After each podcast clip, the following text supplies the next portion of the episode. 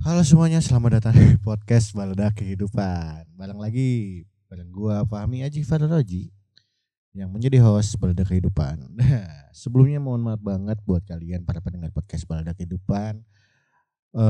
Orang jarang banget upload, bahkan 2 bulan terakhir nggak upload karena ada beberapa kesibukan. Satu lain hal ternyata jadi konten kreator, asik konten kreator dipanggilnya bro.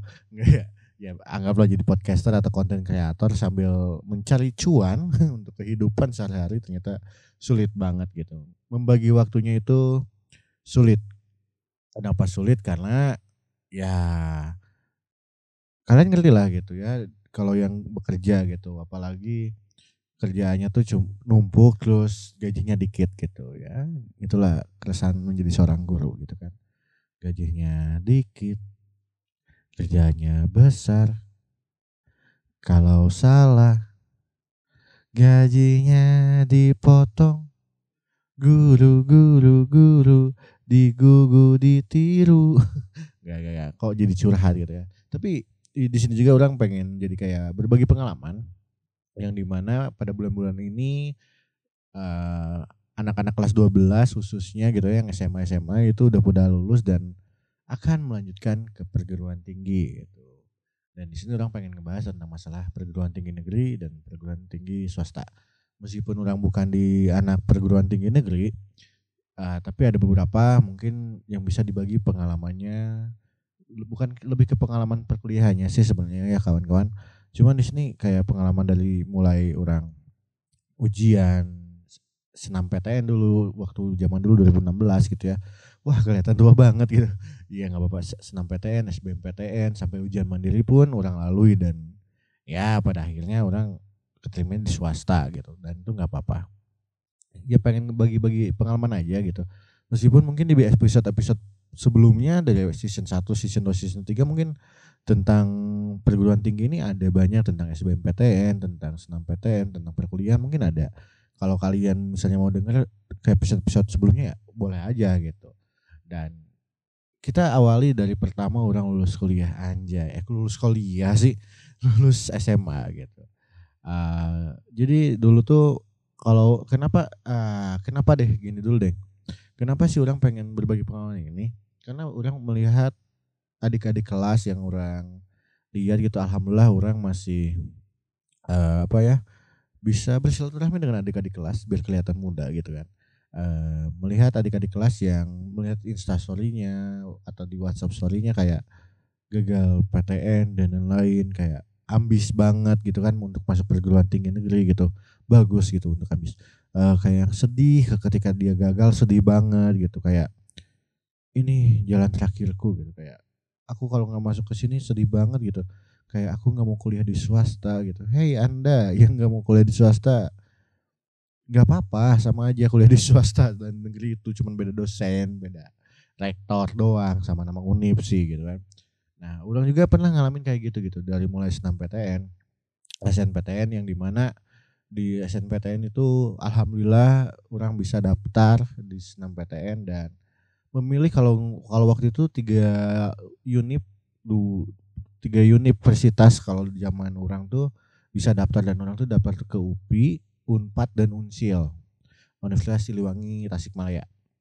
Nah di Unpad orang ngambil antropologi sama psikologi kalau nggak salah. Terus di UPI itu ngambil MRL sama psikologi juga kalau nggak salah. Ya, terus di Unsil itu ngambil pendidikan, pokoknya ngambil pendidikan tapi lupa lagi jurusannya apa. Nah, berharap lah kan di situ SNMPTN ini jalur undangan nih gitu. Teman-teman yang lain yang nggak bisa daftar SNMPTN dan yang udah bisa daftar SNMPTN mempersiapkan untuk SBMPTN. Wah, mereka pesimis. Wah, saya mah optimis nih, optimis prime. Optimis banget biar bisa optimis banget akan masuk di jurusan jalur undangan gitu kan. Wah, optimis gitu kan, sampai pada akhirnya hari dimana orang bisa ngebuka jadwal buka SNMPTN gitu. Di sana orang masih inget orang ke sekolah bareng temen gitu, ngambil ijazah atau ngambil apa lupa, oh ngambil surat kelulusan karena orang nggak ngirimin alamat rumah gitu, ngambil surat kelulusan ke sekolah tepat pada pukul 1 atau pukul 2 gitu dibuka gitu kan, kalau dilamain langsung server down gitu. Nah di situ langsung orang buka gitu, cek dengan masukin nomor ID-nya sama passwordnya, dan di situ tertulis mohon maaf, kalau nggak salah nggak mohon maaf deh, kayaknya masih kasar deh SBMPTN, Anda dinyatakan tidak lulus, anjay gitu. Terus di sebelah-sebelah di sekolah kan masih ada anak-anak lain juga gitu yang barang-barang ngebukanya, dan yang di pinggir orang pada lolos dan orang enggak, anjay apa ini, mengapa aku tidak bisa lolos gitu kan. Udah situ pulang ke rumah, di rumah sedih banget gitu kan, kayak ngebuka lagi, ngecek lagi, buka lagi, ngecek lagi, ngemastiin bahwa itu tuh kayak ngemastiin bahwa itu tuh bohong gitu, itu tuh bohong kalau orang nggak bisa lolos universitas negeri manapun gitu. Dan ya pada akhirnya pada pukul 4 atau pukul 5 gitu kan, ngechat Galih podcast Balada Kehidupan juga, dan Morgan yang pernah jadi tamu juga di podcast Balada Kehidupan, bro lah lulus tuh bro, lulus gak gitu kan, enggak ya udah kumpul di rumah Galih lah, ya udah galau ke rumah Galih lah, kita tuh OTW ke rumah Galih, di rumah Galih kita galau bersama, anjir gitu kan, kok bisa sih nggak lulus kita gitu kan, padahal kan ya rajin amat, pinter amat gitu kan, karena mungkin karena sudah berharap lebih, jadi kan ekspektasinya dari ini kan, sambil ngudut bareng gitu kan, sedih gitu kan, nggak nangis sih, cuman kayak nyanyi lagu-lagu galau dulu tuh, kayak lagunya siapa ya, kayak lagu ya sudahlah Bondan gitu. Ketika mimpimu yang begitu indah tak pernah terwujud, ya sudahlah gitu kan. Itu tuh karena itu tuh pas daftar SNMPTN itu bareng-bareng gitu kan, nggak, jadi sedihnya pun harus bareng-bareng gitu kan. Udah larut berlarut gitu kan, udah bisa. Oh UPI itu Perancis, di UPI itu Perancis bukan sekolah, Perancis, BK sama MRL. Nah itu kalau di UPI, maaf salah tuh tadi, baru ingat. Nah udah galau-galau bareng, sedih juga gitu kan. Cuman zaman dulu tuh belum ada Insta Story sama Story WhatsApp. Dulu musimnya Line gitu kan. Belum ada gitu kan, jadi belum bisa galau-galauan, paling di Twitter juga udah nggak main gitu kan, galau bareng gitu kan, stres bareng, cuman nggak ada kayak mental gitu kan, ada trust isu tentang pendidikan gitu kan. Udah lalu orang ikutan SBMPTN dengan segala persiapan yang udah orang siapkan gitu, dan buat for your information aja, for your information gitu, orang itu dulu SMA anak bahasa, jadi kalau mau ikutan SBMPTN atau ujian masuk perguruan tinggi itu orang harus masuk ke kelas IPS, gak bisa kelas IPA juga. Dan yang jadi bebannya itu adalah kita, ini curhatan anak bahasa sih sebenarnya, kita itu udah mah di kelas bahasa, nggak belajar ekonomi dan lain-lain di IPS ya, yang ada pelajaran IPS, tapi SBMPTN harus masuk ke IPS gitu, dan itu menurut orang tidak adil gitu. Menurut orang kenapa tidak adil ya? Karena kita udah capek-capek 3 tahun dulu, kurikulum 2013 itu kelas 1 udah masuk jurusan, capek-capek 3 tahun masuk kelas bahasa, tapi saat masuk ujian perguruan tinggi harus IPS gitu kan. Itu gak adil banget menurut orang. Dan alhamdulillahnya sekarang di sekolah itu udah gak ada kelas bahasa, jadi aman-aman aja, cuman sangat disayangkan banget lagi nggak ada kelas bahasa gitu. Nah ikut belajar tentang ekonomi, tentang statistik ada nggak ya, nggak tahu, lupa, pokoknya tentang yang ada IPS-nya lah. Kalau di bahasa itu ada antropologi, kalau di IPS itu sosiologi, cuman itu doang yang ketulungan gitu, sama matematika, bahasa Indonesia dan bahasa Inggris lah gitu ya, sisanya blank banget gitu. Orang waktu itu masih ingat di SMA Taman Siswa Bandung, berangkat bareng juga sama Galih. Waduh, Galih sangat bestie sekali ya. Datanglah SBMPTN di sana, ternyata ada teman juga SMA yang sama di sana. mengisi dengan harapan kalau dulu itu zaman orang kalau kita ngisi ngebulidin satu terus salah itu minus satu nilainya. Jadi lebih baik jangan diisi nggak dapat poin. Dan orang di sana banyak yang isinya karena takut di minus. Sebenarnya itu kesalahan orang juga sih. Padahal kenapa isi aja dulu, siapa tahu benar enggaknya kan gimana nanti gitu. Dan ya pada akhirnya ngebuka SBMPTN, orang masih daftarnya itu ke Unpad sama ke UPI. Kalau UIN tambah UIN psikologi, Unpad masih antropologi, UPI kalau nggak salah bahas MRL, kalau nggak BMRL BKD kalau nggak salah. Daftar udah dan dibuka itu waktu bulan puasa. Ulang masih ingat itu bulan puasa karena itu ada acara pramuka, itu lagi pelayanan arus mudik di stasiun Cicalengka.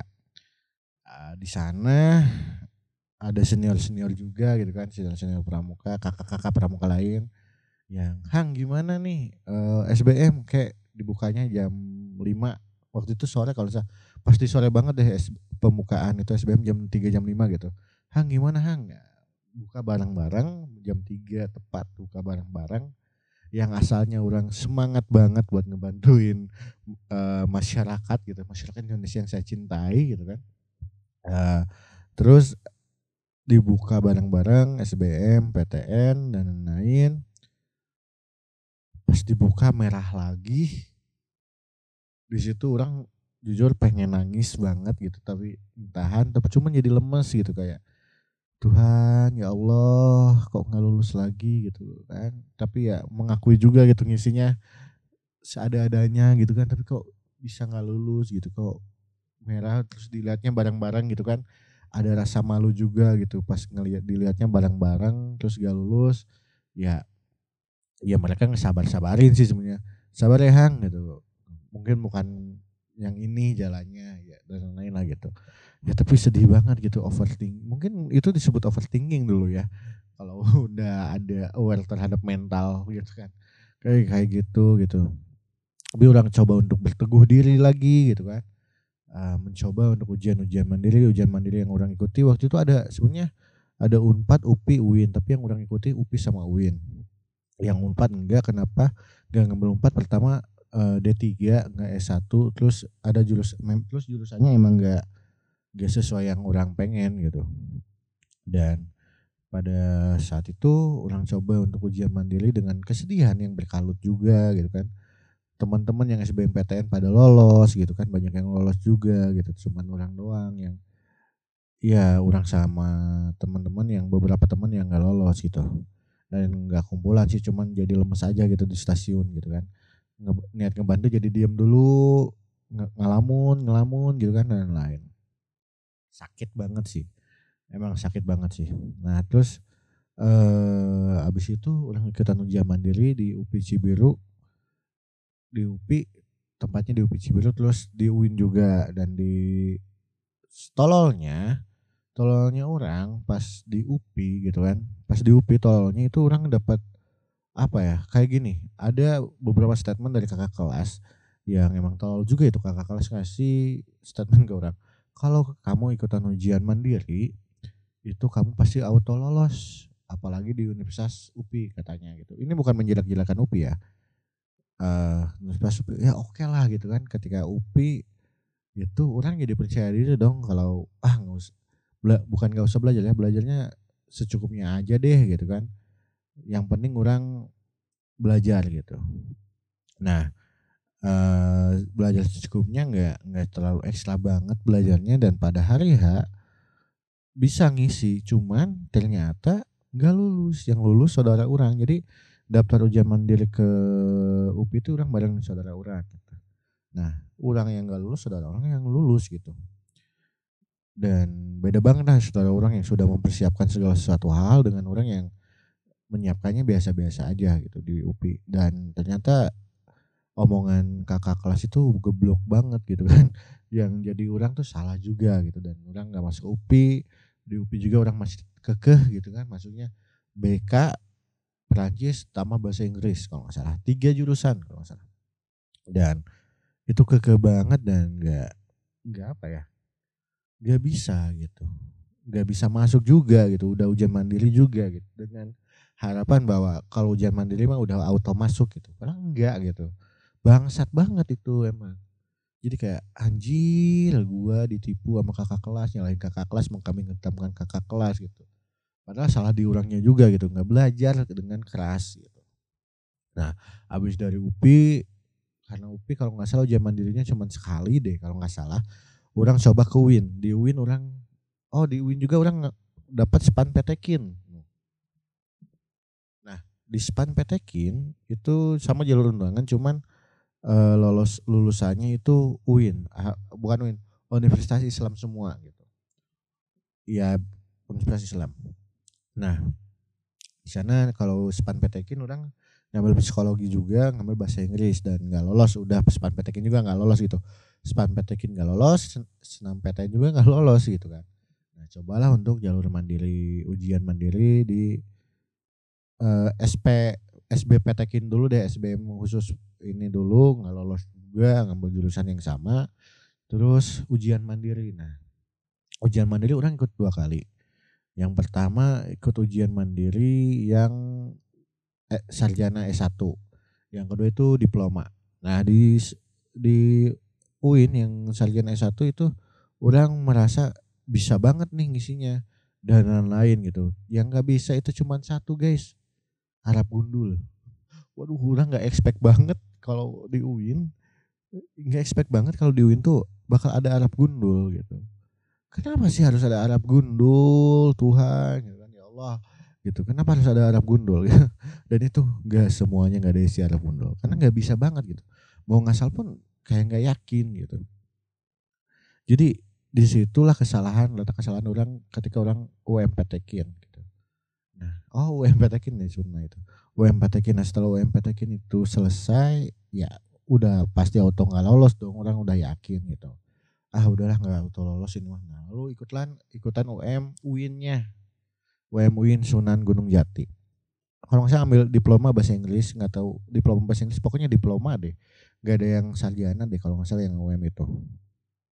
Nah ikutan di situ orang berharap banget karena orang sedikit-sedikit belajar bahasa Arab gundul gitu, dan udah ngisinya bisa juga Arab gundul, cuman berapa poin sih sebenarnya, cuman 5 poin gitu, 5 soal yang bisa keisi, sisanya enggak Arab gundul. Terus ngisi yang lain dengan harapan juga bisa lolos, dan pada akhirnya tidak lolos lagi gitu kan. Anjir gitu kan, sedih lagi, balik lagi, sedih lagi gitu. Nah setelah itu orang cobalah, orang ditawarin lah gitu, mau coba mau kuliah tahun sekarang atau nanti gitu. Kalau nanti ya ikut les di les musik lah gitu dan lain. Udah orang memilih untuk kuliah gitu, cuman orang bingung kenapa, karena orang nggak, salahnya orang gitu ketika orang masa SMA itu nggak nyari tentang perguruan tinggi gitu, yang negerinya yang mana aja buka. Jadi yang hanya yang orang tahu tuh yang terkenal aja gitu perguruan tinggi negerinya, kayak UPI, Unpad, ITB, UGM, UI dan lain. Padahal masih banyak PTN Unsil, PTN yang negeri yang banyak kayak Unsika dan lain gitu, cuman orang mau tahunya dikit. Dan akhirnya orang nyari-nyari yang swasta, dapatlah Unisba gitu. Kenapa Unisba itu orang ngambilnya pengen psikologi. Nah ini ketololan orang lagi juga sih. Ketololan orang di Unisba itu H-1 sebelum pretest gitu atau ya pretest kalau nggak salah, orang ada kegiatan pramuka. Gila banget sih. Habis pretest itu orang, wah pas datang, terus pagi-paginya hujan deras banget itu dari pagi, gila. Mau naik motor kagak bisa, mau naik kereta bakal telat, yang pada akhirnya nyewa mobil diantarin sama saudara gitu kan. Gila itu hujannya dari jam 6 pagi, dari subuh lah. Dari subuh gak henti sampai jam 8-an lah, sampai nyampe Unisba pun belum berhenti gitu. Di situ orang datang telat, udah telat pretest, gak tahu tempat, terus ditambah flu dan lain-lain gitu kan. Orang gak fokus jadinya, ngerjain pretest banyak salahnya. karena orang ngambilnya psikologi sama BK, gak tau BK kalau psikologi gitu kan, jadi ada pretestnya dulu dan di situ orang kayak sedih banget gitu, kayak anjir kok orang kayak gini sih, orang gak mempersiapkan dengan baik lagi gitu. Nah ini Unisba loh, swasta gitu, tapi kok gak bisa mempersiapkan yang lain gitu. Udah pretest coba nggak lancar, orang sedih banget di situ. Lalu tesnya ujiannya mandiri dan anjir di situ orang pede sih di situ, cuman dari pretestnya nggak pede gitu. Dan di swasta pun orang nggak lolos gitu untuk jurusan psikologi gitu, di Unisba Bray gitu, di Unisba orang nggak lolos gitu.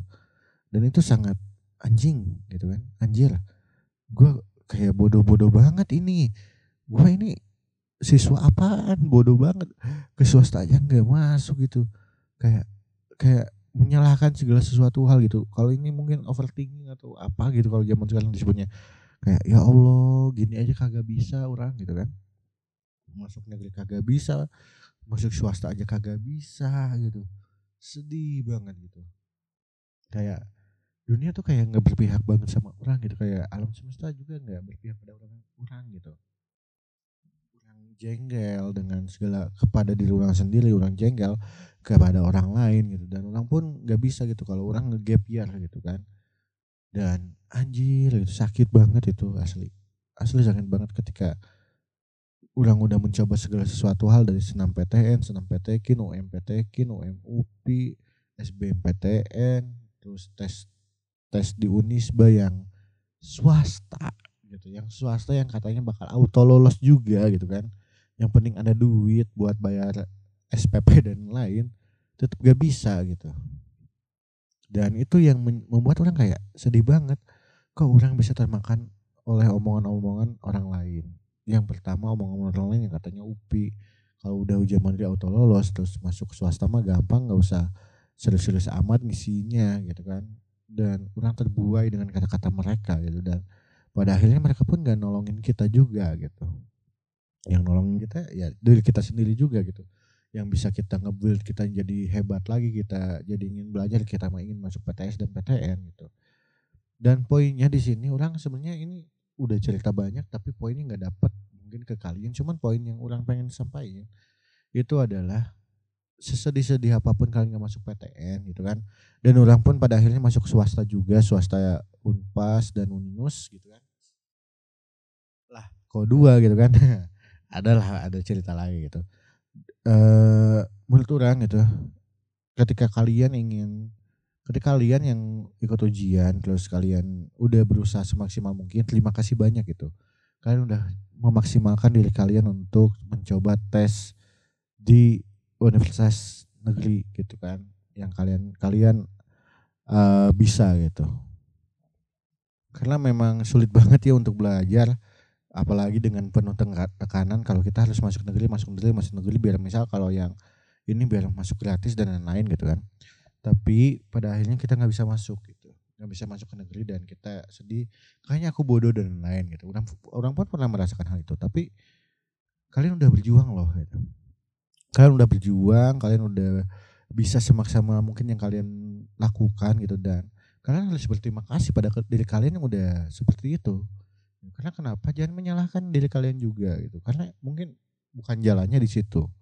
Dan kuliah pun gak harus negeri kawan-kawan, kuliah pun gak harus selalu melulu negeri gitu, karena gak banyak juga yang lulusan negeri yang bisa dapat pekerjaan yang layak juga gitu. Karena tetap pada akhirnya itu mau kalian kuliah dimanapun, mau di negeri ataupun swasta, pada akhirnya ya orang dalam gitu. Enggak dong. Pada akhirnya skill kita juga yang bakal diasah. Percuma kita masuk negeri mati-matian tapi pas kuliah atau skillnya kita nggak dapet gitu. Percuma banget dong gitu kan. Mau apa yang mau diperlihatkan ke perusahaan, mau apa yang diperlihatkan kepada anak-anak lain gitu. Apa yang pengen dilihatkan gitu. Kalian boleh bersedih gitu saat kalian gagal PTN, kalian boleh bersedih saat kalian gak merasa maksimal mengerjakan sebuah PTN gitu. Bukan berarti kalian itu kalian misal ditanya gitu, kamu mau masuk PTN mana gitu, mau masuk ini, bukan salahnya itu bukan karena kalian ngasih tahu mau masuk PTN mana sih, tapi salahnya kalian terlalu overthinking gitu dengan segala sesuatu hal yang kalian memang belum kita bisa gitu. Memang kalian mencoba untuk berusaha sebaik mungkin, tapi pada akhirnya kalian mendapatkan kata sabar lagi gitu. Dan yang orang pengen gitu buat kalian-kalian yang mungkin yang sekarang masih berjuang untuk mendapatkan perguruan tinggi negeri gitu.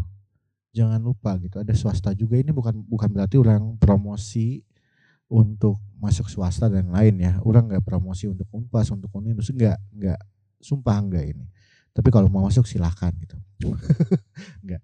Maksudnya gini, kalian meskipun kalian jangan sampai patah semangat kalau kalian gak masuk negeri gitu. Maksudnya kalian gak kuliah cuman gara-gara gak masuk negeri. Kalian gap year 2 tahun cuman buat nyobain negeri terus gitu.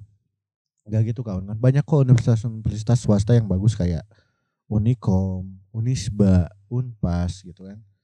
Terus apalagi ya, banyak lah gitu. Swasta-swasta yang bagus gitu. Cuman yang orang tahu di Bandung itu doang gitu yang bagus. Unpar, Parahiangan gitu kan. Dan Maranata dan lain-lain gitu. Dan itu juga bagus gitu. Dari sistem pendidikan, dari sistem dosen dan lain-lain bagus gitu. Jadi kalian tuh jangan terpaku sama label dalam artian 10 PTN terbaik, 10 PTN terbaik dan lain gitu. Enggak, itu enggak terlalu ngaruh. Ya memang ngaruh dalam semua hal aspek pendidikan, cuman tetap kembali lagi kepada diri kita yang akan menjalaninya. Kalau kita bisa maju ya pasti maju. Mau masuk universitas manapun kalau kita bisa maju ya maju, tapi ketika kita enggak bisa maju, mau masuk universitas manapun kita enggak bisa maju ya tetap enggak bisa maju gitu. Jadi pada intinya kalian boleh kalian bersedih, tapi jangan sampai kalian mendiagnosis diri kalian bodoh, mendiagnosis bahwa diri kalian gak bisa kuliah di PTN negeri. Di negeri ya emang gak bisa sebenarnya, cuman jangan menjudge bahwa perguruan tinggi negeri itu yang terbaik, enggak gitu ya. Mungkin itu aja ya yang bisa orang ceritain. Sampai jumpa, selamat mendengarkan, selamat berjuang lagi, semoga ada pilihan terbaik untuk kalian. Terima kasih, dadah semuanya.